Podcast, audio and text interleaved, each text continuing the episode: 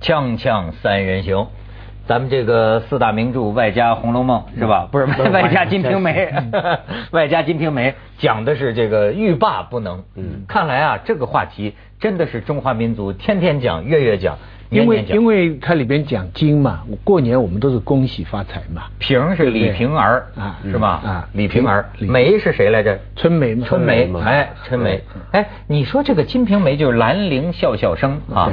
我们讲的，他这个小说里边讲了一个潘金莲，讲了一个西门庆，对吧？那天徐老师提出一个问题，也很有意思。他说这个贾宝玉和西门庆是不是？我们人的两面，或者说中国男人的一体两两极啊！我一面看一面在反省，它里面也有一些话，我到现在还在思考。比方说里边女的哈，当她要嫁给这个西门庆的时候，比方说孟玉楼，这个她的第第三个，还有后来的那个李瓶儿，人家都劝，人家说这个男的不好啊，这个男的对女的不好，家里已经有很多人。他们都用同一句话，叫“车多不爱路，呃，船多不呃，车多不挡路，那个船多不爱港。”嗯，两个女的讲的是同样的话，意思是说，一个男人，他这个显示当然是一夫多妻的这个这个这个社会现实了。嗯，后来我在想，为什么那时候的女的就这么接受呢？当然，现在社会学我们都明白，因为那个时候就是一夫多妻，对不对？你不嫁有钱的人家，那你就就做丫鬟。或者到烟花厂里去，或者去打工，那你没别的别的出路。就算你现在跑进去，你是第一个，后面也还会接着来，所以你迟早得接受这这么一个现实哈，就觉得女的挺惨的。我还注意到一个现象，你知道吧？西门庆找的哈，基本上按我们今天的说法，都是中年剩女寡妇收容所啊。嗯，他找的女的年纪都不小。嗯。孟玉孟玉楼比他大三岁，对，他当时二十七，孟女的三十，你知道那个时代五五十五岁就帕托了，对对，哎，徐老师三十啊，就等于今天四五十岁的一个女人，而且带着财产过来的，嗯，而且还带着很丰富的性经验过来的，哎，后来潘金莲、李瓶儿也都只比他小两三岁，嗯，他的整个院里后来这一大堆的人呢，就按今天的说法，就是中年妇女集中营啊，其实。明朝、清朝的那种色情，就是带着我们叫色情小说，好像都这样。肉蒲团也是，嗯，就是如果说真的是青春少爱啊，那就是写进戏曲，比如说才子佳人故事，那是青春少爱。是。到了中年妇女阶段，就全部都到了这个对 床上去了。这个是有意思的。嗯。这个你看《红楼梦》里边，他们是。纯情的，就是才子才子佳人，才子佳人。然后呢，到了要玩床上戏了，要这个性方面的探索，是吧？嗯，你看，一般都是上点岁数。而且《红楼梦》之类的故事啊，就觉得找一个人嫁就是人生的一个终点，包括现在都是很多女的，就是我找到一个人嫁了，将来就另外一个生活了。《金瓶梅》展示的完全都是嫁了以后两三次以后的生活。里边最好笑的，有个人算命算潘金莲，说克夫啊。因为他会要克两个夫啊，结果他说已经克过了，已经免疫了哈。所以张大户跟武大郎嘛，对不对？他说已经克过了。他这个里头是不是有一种啊，这个传奇呀？嗯，其实我觉得《金瓶梅》啊，挺往人的欲望深处写的，就是你看妻不如妾，妾不如偷，偷不如偷不着。嗯，他这个里边他跟很多女人都符合这种心理。嗯，包括那天文道讲出一个讲法来，就是说这个。两《红楼梦》和《金瓶梅》都是两种超越。嗯，贾宝玉是一种作者理想的超越凡尘的这样一种人格，男人浪漫的一面，一个人格。嗯但是呢，这个呃，这个这个这个这个谁啊？《金瓶梅》啊，西门庆啊，你也可以把它理解成萨德侯爵，西方的那种。比如说，哎，他跟潘金莲之间很多的这种。性哈都已经到了这种 S M 的这种阶段，对，因为那个甚至是超越了这个爱。你说它是爱情吗？那不是，甚至虐待。甚至有人说肯定潘金莲，就是说潘金莲身上体现出了人性。为什么潘金莲想独占西门庆？不是潘金莲想独占西门庆，西门庆前面的女的都有钱，只有潘金莲是全靠她的肉体在作战。嗯，前面的女的家里都有钱，我跟你讲，只有一个孙月娥是她的最早的老婆带来的丫头，比比是叫孙孙孙雪我忘了吧？大概就是反正那个跪按摩的那个，那个差一点。其他的你像孟玉楼、李瓶儿他们，嗯，李瓶儿还跟梁中书家里有关系的嘛，对，都比西门庆有钱呢。那些女的，潘金莲在里边，在那一个女人团体里边，弱势群体，所以西门庆非得靠自己去打拼，就是。不过那里面的人物，我觉得，呃。那个关系啊，还不只是所谓的呃性跟什么欲望，而且是那种是再比性再后退一层，一种宰制的欲望。嗯，呃，其对，其实性从来不是，我觉得从来不是《金瓶梅》的一个很重要的一个主题。对，呃，你比如说像潘金莲跟呃西门庆的关系，基本上就是一个不断的在谁是主人谁是奴才的一个转换。嗯嗯嗯。表面上看西门庆是他的主人。但是实际上不一定，他们那个角色不断换来换去的，位置不断转换。这就是一种性游戏啊！嗯，这个反映了这个这个明中晚期啊，有些人确实是玩到什么叫穷奢极欲啊！嗯，光的不是说他花多少钱，他在某种程度上，呃，就所以那天我说我是想起大岛主的那个感官世界，他有的时候到了一种啊挑战感官，挑战感官。甚至你这个里边都有像像这个福柯的这种理论，有些讲法，就是这比如说这个到魏晋南北朝，咱们所谓的说名士风流的时候，你说么也有这种记载。至少今天看起来啊，就是你就是腐朽的一塌糊涂哈。但是实际上呢，是属于一种呃，但李银河说不好说叫变态，那叫什么呢？就是一种一种一种就是你比如说性游戏，类似于咱们今天说的这种 party。这种群交，或者说是呃两个两个男人在一个房子里互相这个跟自己的机械，我说的不是《金瓶梅》，我说的就是魏晋南北朝的时候，所谓这种名士，他的这种性游戏啊，也到了一种就是说外人看起来是一种病态，但是咱们照今天的性心理学的这个文明的性心理学的研究来看，其实不能说它是一种什么腐朽，它就是。少数人吧，还是是在性方面所做的一种探索。对，但他其实这个欲望啊，本你讲的是你强调刚刚讲的是性探索或者性的实验。那在我看来，这里面呃，这个欲望是比性寒的欲望更深，或者说所有的欲望都是同样的一种欲望。这个欲望这种权力的欲望。对，我觉得他是在宰制。性其实也是，我觉得是一种统治，它都是在宰制。你你想想，这么大的个院子，大部分都是女人，西门庆他怎么来统治这么一个东西？他就像一个王朝，你国王只有一个人，大臣有这么多，然后他就想，我用什么方法来统治？他又想不断的扩张他的这个版图，或者说他加深他的控制的程度。那整个东西里面都是权力跟欲望二者合而为一的。那么跟《红楼梦》呢，就完全不同的地方是，呃。《红楼梦》的世界当然也很复杂，但是那个世界是个相对封闭的世界。就比如说，我们看大观园，它是一个，它整个小说至少对宝玉来说，没错，他不要跟外面打交道。这两个小说的这个空间设定是截然不同的。嗯，呃，西门庆的那个世界是一个呃下三层的，也会上到朝廷的。是这么样的一个外在复杂的现实的回事，也看谁是主人公。你要站在凤姐的角度讲，西门庆很多事情他都得做。嗯，凤姐就是一个男的，你你你明白这个意思吗？你站在宝玉的立场上，他可以在那里浪漫，因为衣食住行那东西人家给他提供了。对，那西门庆没有这么一个奢侈啊，他什么东西都得，他一会儿人家还要抓他呢，他还去还要去解救自己。所以我觉得。那天咱们讲到这个《金瓶梅》里啊，呃，我我特别喜欢这种笔法。这种笔法就叫人情世故，嗯，就是他写的这种人情世故啊，哎，我觉得真是知识分子写不出来，你知道吗？不是，他就他对这个我，你看，大知识，我觉得是人情对，绝对是知识。人情世故这个成语啊，我们老把它说成是贬义的，是不好的。可是我又觉得，古代小说里的这个人情世故啊，是对我们中国人一种最体贴的观察，就是就是，而且。你说他是什么呃守旧的，是腐朽的？可是你看，比如说啊，我就喜欢他写那种话，就是你犯了事儿吧，少不得上下打点。嗯嗯，这个话，这个话简直是越千年而不废，对吧？你当年新社会的人们，你批评他，可是今天的中国人，你犯了事儿，你是不是少不得上下打点？中央编译局也少不得上下打点。从来没有变过。就是这种 这种这种人情世故，比马列主义还要深刻。对于中国人来说，这个这个，所以我觉得这当代的这一位啊，比潘金莲还例外。潘金莲也骂你这个贱啊什么，但是他没有那种踏平编译局这个口气是没有的。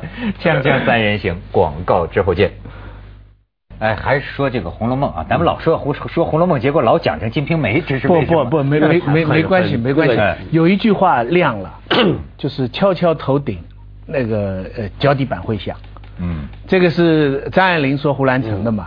现在才搞清楚，是那个李瓶儿说，嗯，西门庆的。哎呦，这个语言，哎，然后我这次才明白，我们上次以前讲过胡适昭嘛，就是第一说女人好话，第二这个马上讲结婚，第三就是这个呃花女人钱，第四是一切坦白。嗯，我发现全是从西门庆那里学来，西门庆还多了两招。嗯，第五招就西门庆这个能力强，狂风暴雨。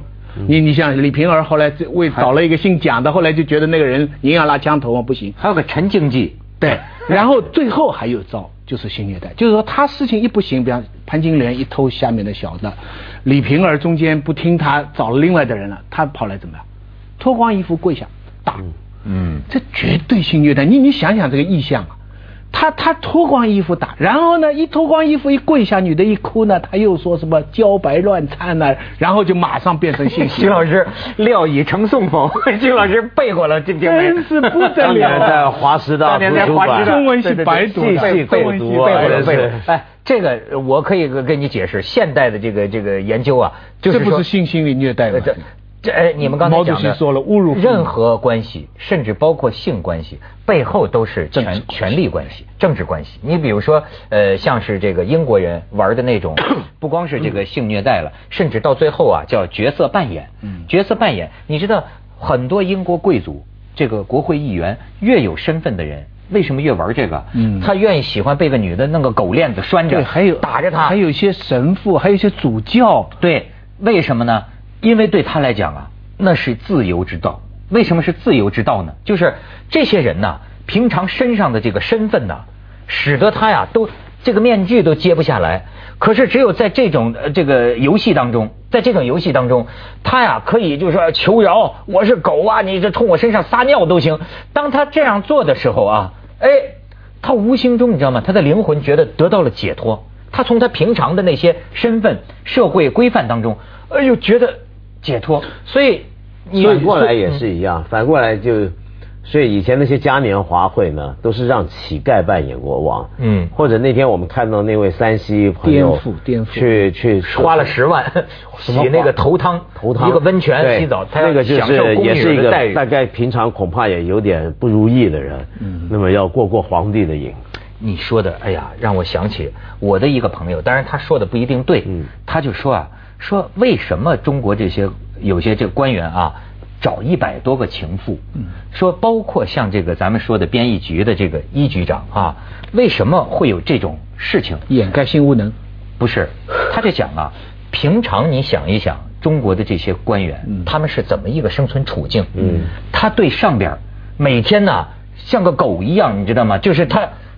他他怎么怎么怎么怎么怎么怎么做人的？所以他的这个控制欲，就是说，按说咱也好女人，可是你至于找一百多个吗？你你那叫干什么？那就不跟不那跟可能跟性没有太大关系了。对啊，他的一种控制欲，就是说这么多女人，因为我平常都是被人控制，我平常完全对啊一个奴才，没有什么尊严嘛。对，没有尊严。你中国你就连不要说政府官员，你到任何一个写字楼大楼一个什么单位。最门口那些保安都是这样，是啊，那些保安是平常整座楼里面地位最低的，就挨骂挨教训的。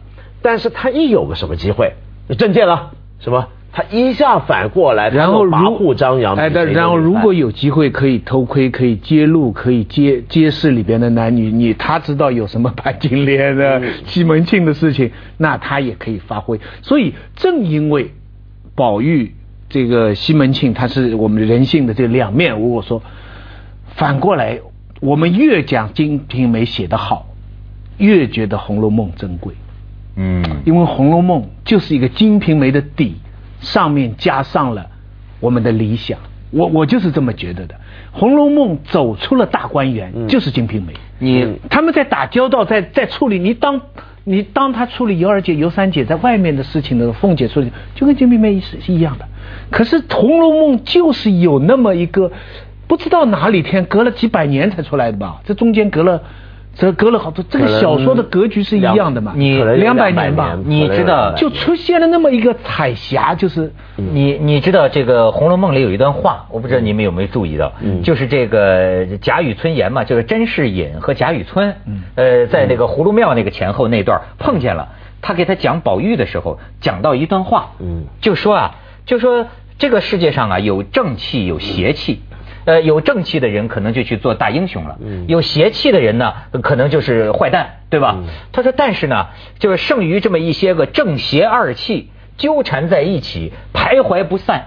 这个气呀，有时候会附体附在一些人身上，就出来了这样一些，就是呃不正不邪的，或者在正邪之间的，或者亦正亦邪的这样一些人物。这样一些人物是些什么人呢？如果这样的人做了皇帝。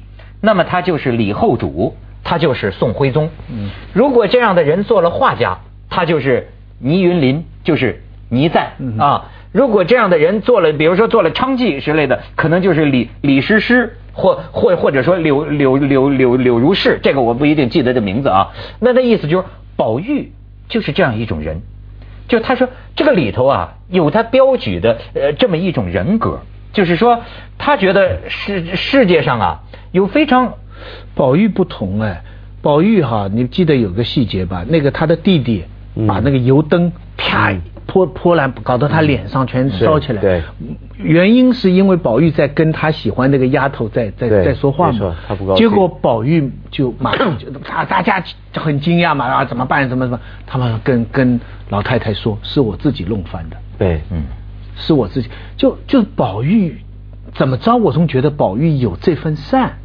你说他是善，还是为了掩盖他刚才的花心呢？啊，我觉得善用来评价宝玉可是太俗了，你知道吗？对，你觉得对他来说这不是个问题了。